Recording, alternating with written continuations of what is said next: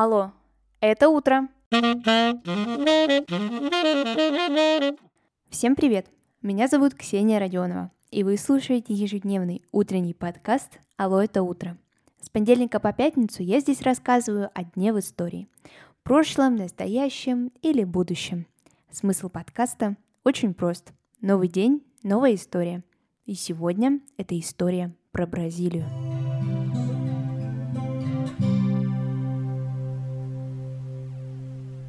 15 ноября 1889 года перестала существовать Бразильская империя.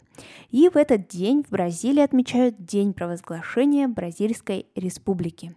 Поэтому давайте сегодня поговорим об этой колоритной стране.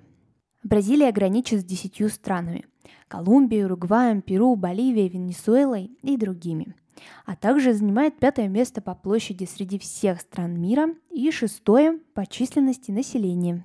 С XVI века Бразилия была португальской колонией, чем обусловлено то, что Бразилия говорит на многих языках, но официальным все-таки является португальский. А также можно услышать французскую, итальянскую, английскую и испанскую речь. С 1960 года столица Бразилии – город Бразилия он специально для этого и был построен, и если посмотреть на город с высоты птичьего полета, то можно увидеть, что это совсем непростая постройка. Задумывалась, что Бразилия будет выглядеть как бабочка, но я все-таки больше в этом рисунке увидела птицу. А люди в интернете, посмотрела я все комментарии, они почему-то видят точную копию самолета – Фотографию столицы Бразилии с высока я обязательно оставлю в телеграм-канале, и вы поймете, о чем я говорю. Если вы до сих пор не подписаны, то пора это сделать. Ссылку, как всегда, можно найти в описании к этому выпуску. В Бразилии находится одно из семи новых чудес света – статуя Христа Искупителя в Рио-де-Жанейро. Она была построена практически век назад. Средства для этой постройки собирали с обычных граждан и с церкви. Когда уже все деньги были собраны, стало ясно, что в Бразилии такую постройку сделать не смогут. И дело было доверено Франции. Доставляли на другой континент Христа Искупителя, конечно, в разобранном виде, ведь высота статуи с пьедесталом аж 38 метров.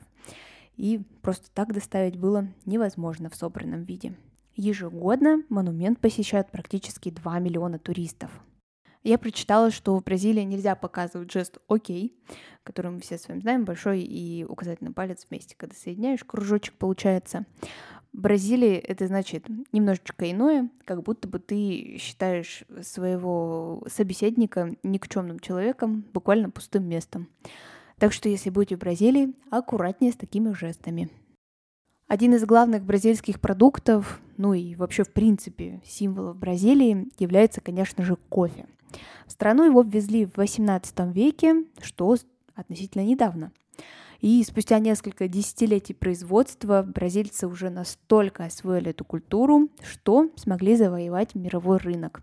И в одно время количество бразильского кофе во всем мире достигало аж 80%. Позже темпы специально уже начали снижать.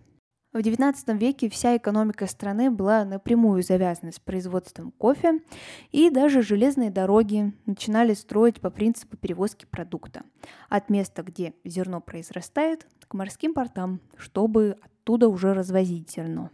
В современности практически весь кофе, который остается в Бразилии, низкого качества, а хорошие зерна отправляются за рубеж.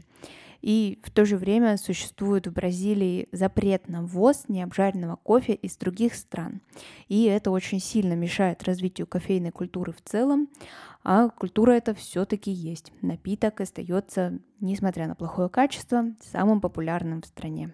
Совсем недавно в Бразилии прошли президентские выборы, и интересно, что в стране для выборов используется система электронного голосования.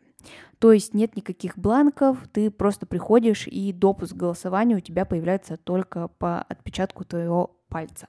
Во время первого этапа голосования президента граждане не выбрали. А для того, чтобы это случилось, за кандидата должны проголосовать более 50% человек.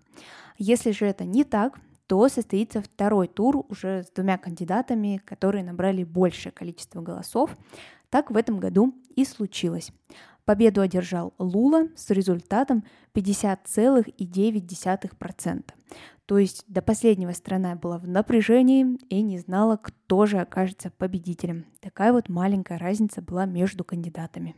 Ну а в 2022 году Бразилия отмечает еще и 200-летнюю годовщину независимости от Португалии. Сегодняшний выпуск подошел к концу.